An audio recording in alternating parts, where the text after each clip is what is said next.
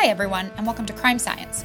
In this podcast, we explore the science of crime and the practical application of this science for loss prevention and asset protection practitioners, as well as other professionals. We would like to thank Bosch for making this episode possible.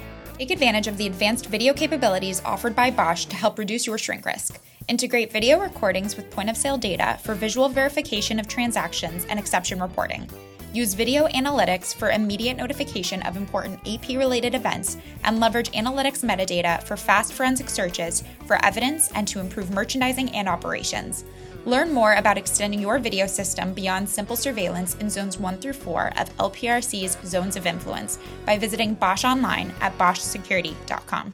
Thank you, everybody, for joining Crime Science, the podcast. This is the latest in our weekly update uh, series. I'm joined by uh, our co-host Tony D'Onofrio and Tom Meehan, as well as our producer Diego Rodriguez, and we'll talk a little bit about starting off with the uh, Delta variant, the COVID 19 disease leader uh, tragically across the globe.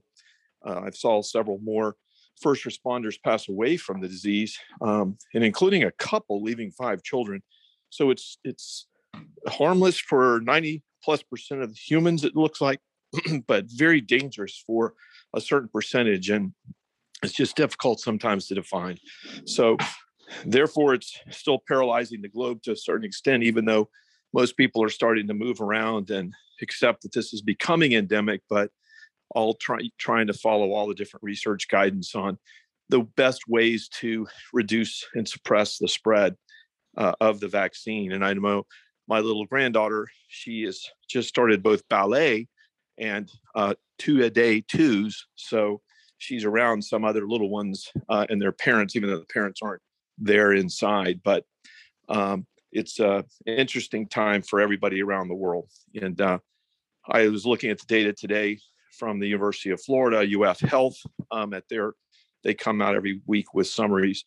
Um, there were 160 plus people hospitalized, excuse me, with COVID 19 disease. Um, then they're down to about 136, something like that. So it seems stable around between 120 and 160 over the last uh, several weeks now. Um, and uh, I looked at the quarantine numbers for University of Florida students are currently 364 that tested positive for uh, COVID-19 and um, are quarantined. Uh, I get tested every week, as do a lot of us. Um, about 3% of the, say, three to 5,000 tests that are done here weekly are testing positive. Fortunately, I've not in 18 months, but uh, giving you an idea. So it's out there. Um, and with the 130 so, almost 140 hospitalized, it's clearly uh, having impact.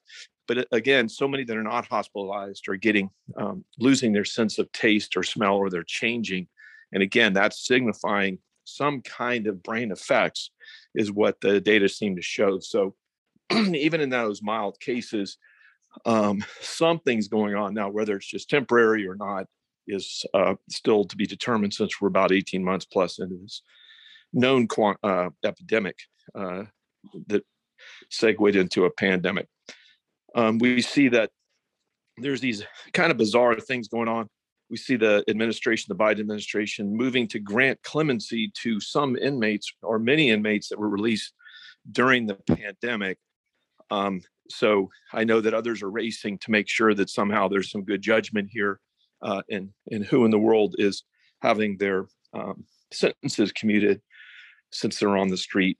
we hear the individual horror stories of people that were released, uh, the victims of those people. Um, it's by and large not all of them. In fact, it's rare, but yet, if you're that victim or your loved one is, here's a problem. So I know that there are those trying to, again, provide guidance to look at the data to understand better instead of just a blanket policy that may or may not be um, politically driven. We just don't know.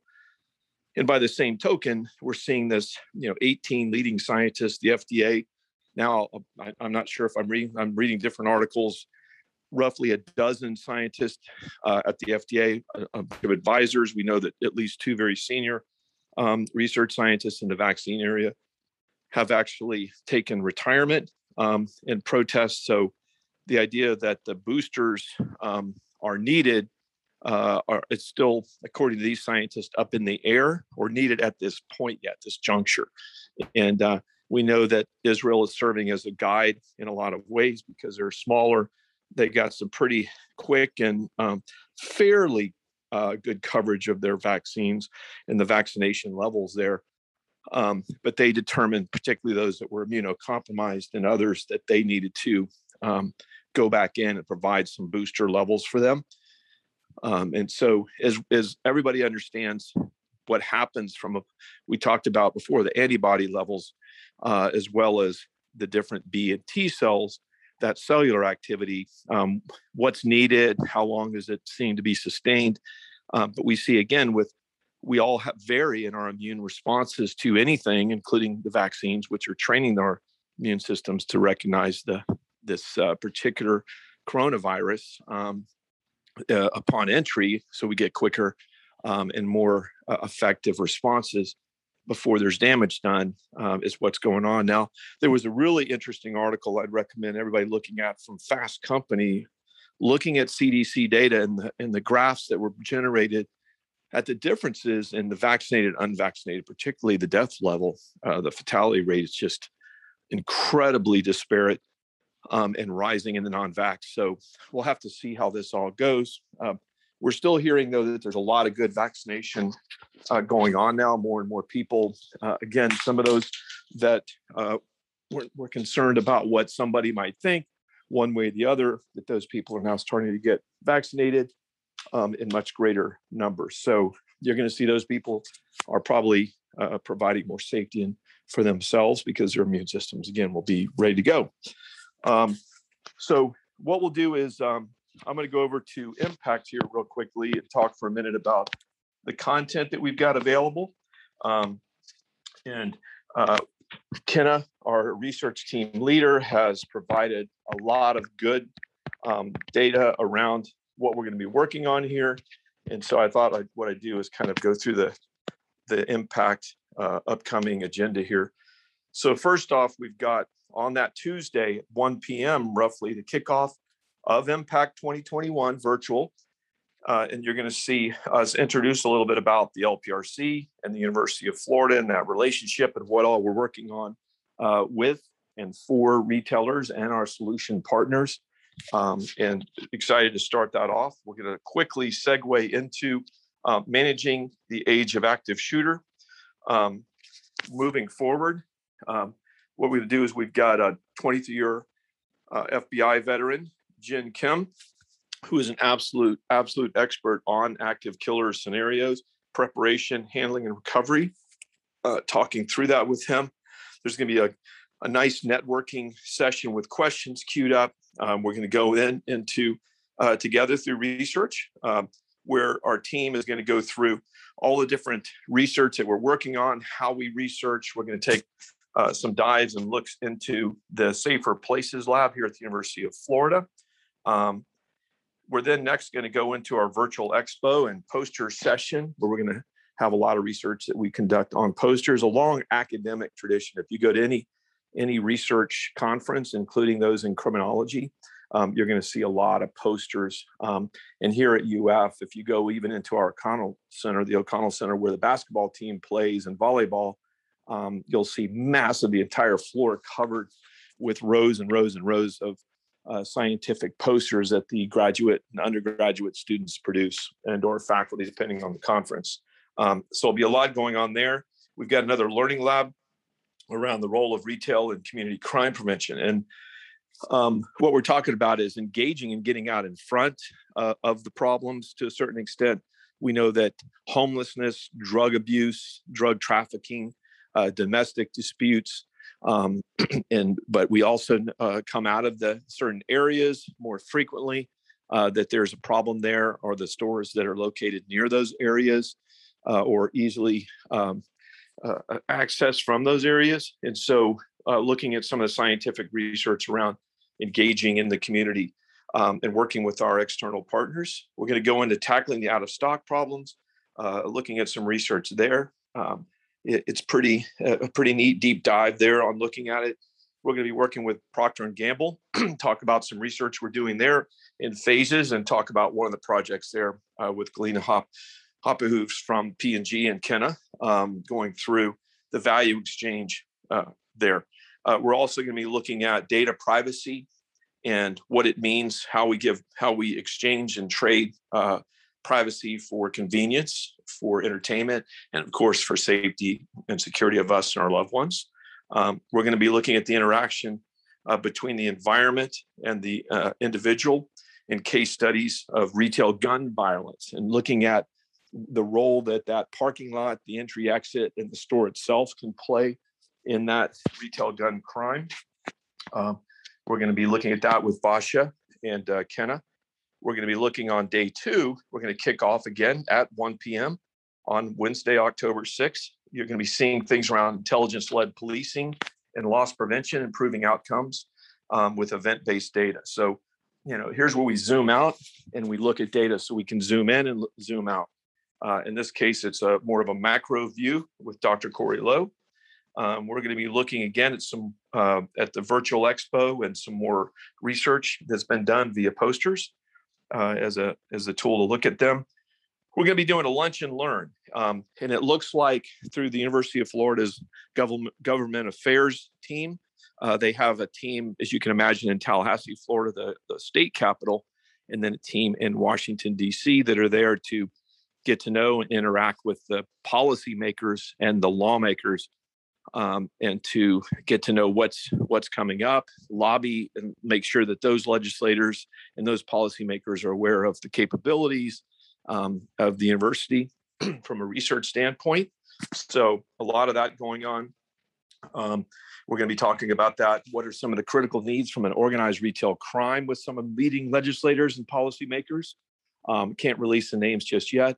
Um, we're going to be looking at that community engagement and better partnerships. What do we do about the erosion of consequences? Because we have fewer law enforcement, we've got certain prosecutors that are reluctant to prosecute, um, and we've got other dynamics going on that are creating the problems. So, this is a really, really unique and exciting opportunity to engage with the right people at the state and at the national level and look for this to kind of continue a little bit because of uh, UF governmental affairs.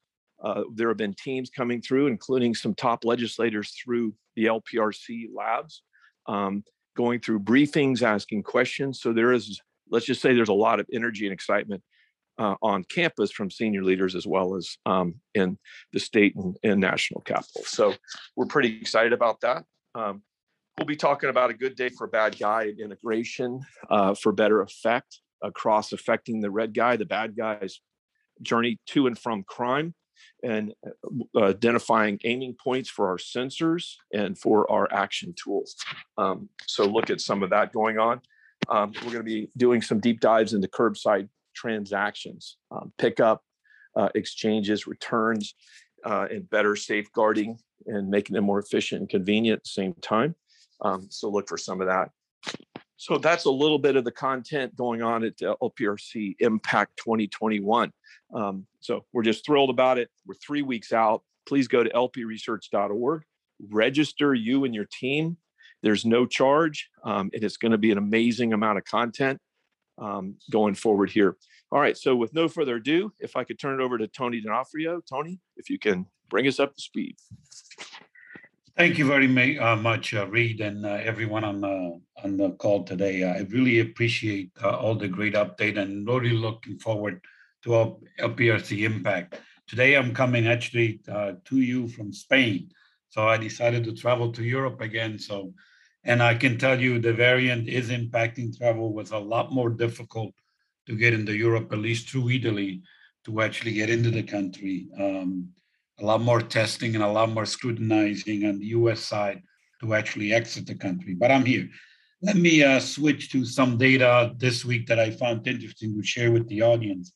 One of them is what's happening to companies requiring vaccination, and this is from Statista uh, to see how it's evolving. So in June this year, 9% of employees surveyed said their company required them to get vaccinated uh, 66% only encouraged it, and 29% had no indicated presence.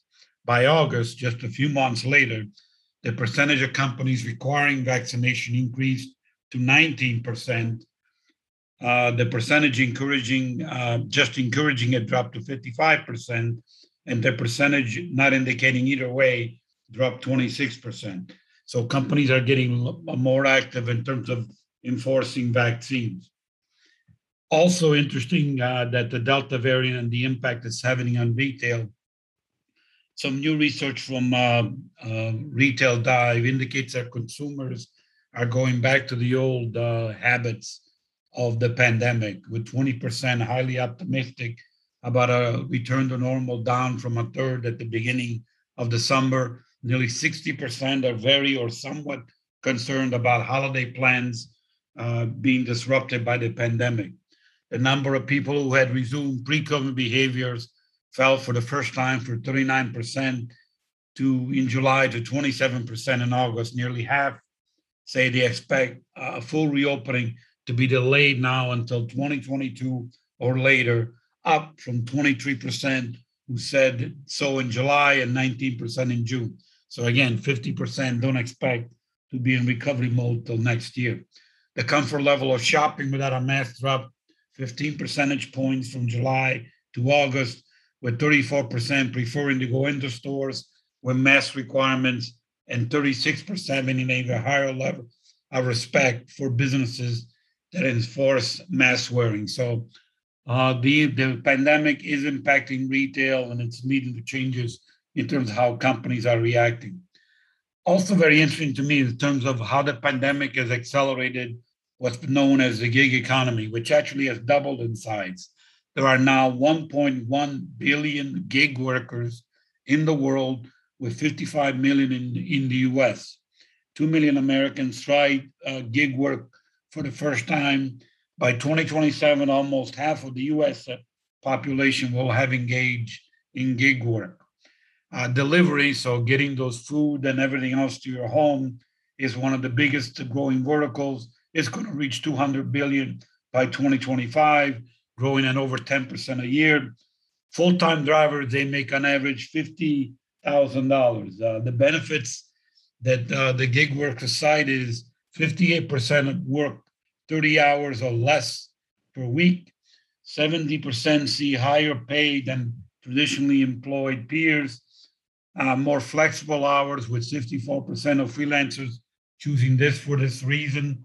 And 73% of Americans, hiring managers, are expecting to hire more gig workers post the pandemic. So, working in the gig economy is going to continue to increase. And let me um, end uh, this week with some really interesting data in terms of what's happening to supply chain, which have been stressed because of the economy. A brand new study on supply chain uh, and where it's going and some of the key technologies was published by RIS, RIS News. The top three obstacles to overcome to, that impede efficiency and productivity in supply chains are lack of real-time inventory visibility, labor and skill shortage required for in, in improving and hiring and human resources, and inability to adjust or respond to fluctuations in demand. Uh, the top five supply chain investments for 2021 are optimizing fulfillment to improve margins, expand local fulfillment and micro fulfillment, improve responsiveness to demand fluctuation, maximize digital channel support, and expand collaboration with supply chain partners. For 2022, the top five focus areas are to diversify the supplier base, improve the ability to leverage shopper behavior data, digital transformation, expand insourcing to become more self sufficient, and expand collaboration with supply chain partners. 30% of the overall amount of tech budgets uh, retailers are devoting to improving supply chains. So there's a lot of money being spent on. And the top six emerging technologies that are coming into supply chain are greater partnering with tech-driven delivery services, micro fulfillment centers, robots for picking and packing, dark stores, robots and computer vision for shelf stock, and drones for self-delivery and customer delivery.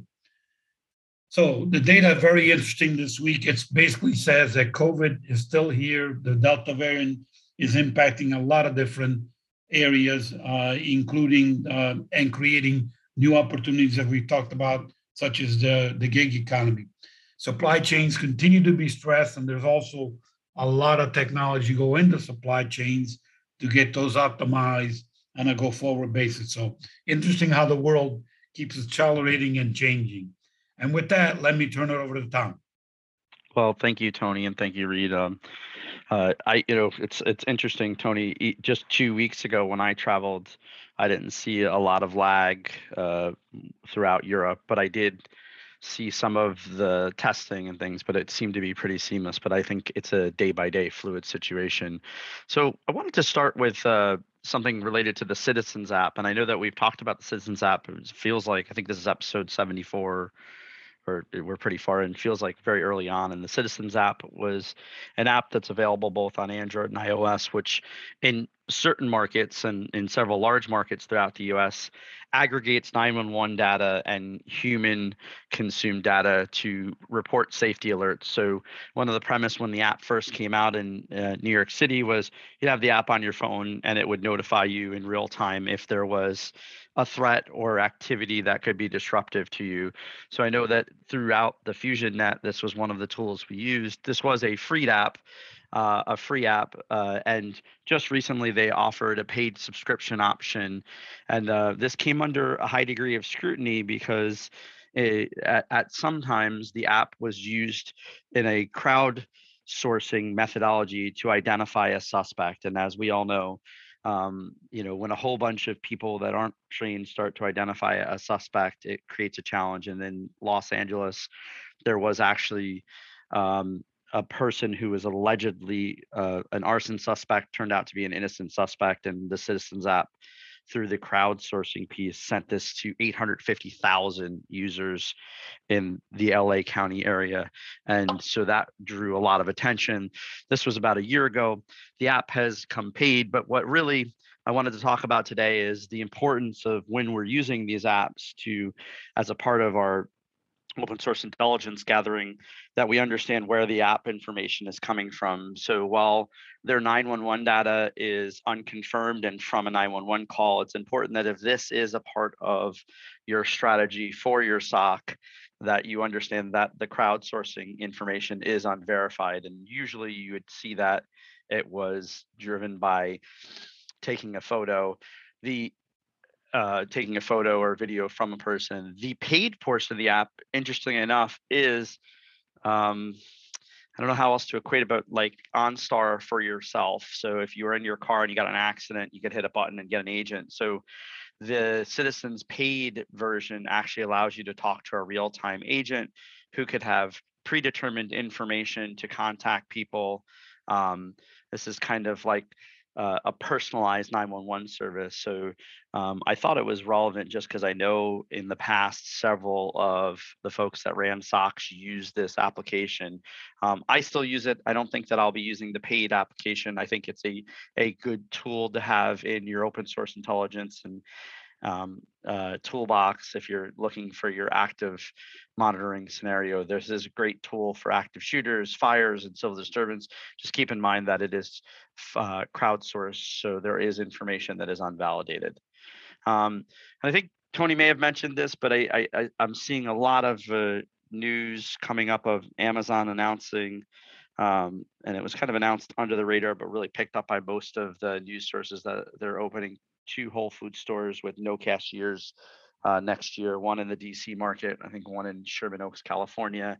And this is a fully um, a fully cashierless store. There isn't a lot of data of what that means. We, we don't know if they're kiosks or if it's the a larger form fit of Amazon Go, but we'll continue to monitor this. It's got a lot of attention via the news wires and social media streams, but I think it's too early to determine what it is. I'm certainly very interested to see how they take the approach, if they take um, a self checkout approach or a full sensor based approach.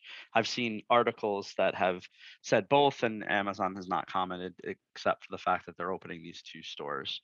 Um, switching gears a little bit to something that I don't think we normally talk about, but is was a legal case between Apple and Epic Games. I thought it was somewhat relevant for folks that use uh, smartphones today, but there was a legal battle and a lot of news. I mean, this was um, something where to give context um, context to it is uh, Epic Games sued Apple to, because of the fact that Apple forced payment to go through their app store and, and get a 30% connection. And just to give some context why I thought this was really interesting is they generate about $12 billion in profit from the app store. So the thing of a Home Depot, the, that's actually a little bit more profit than all of Home Depot, just the Apple App Store. So this victory for Epic uh, Games, but really for everybody in the App Store, allows app folks like Spotify, like Epic Games, to actually collect payment directly and not pay the fee.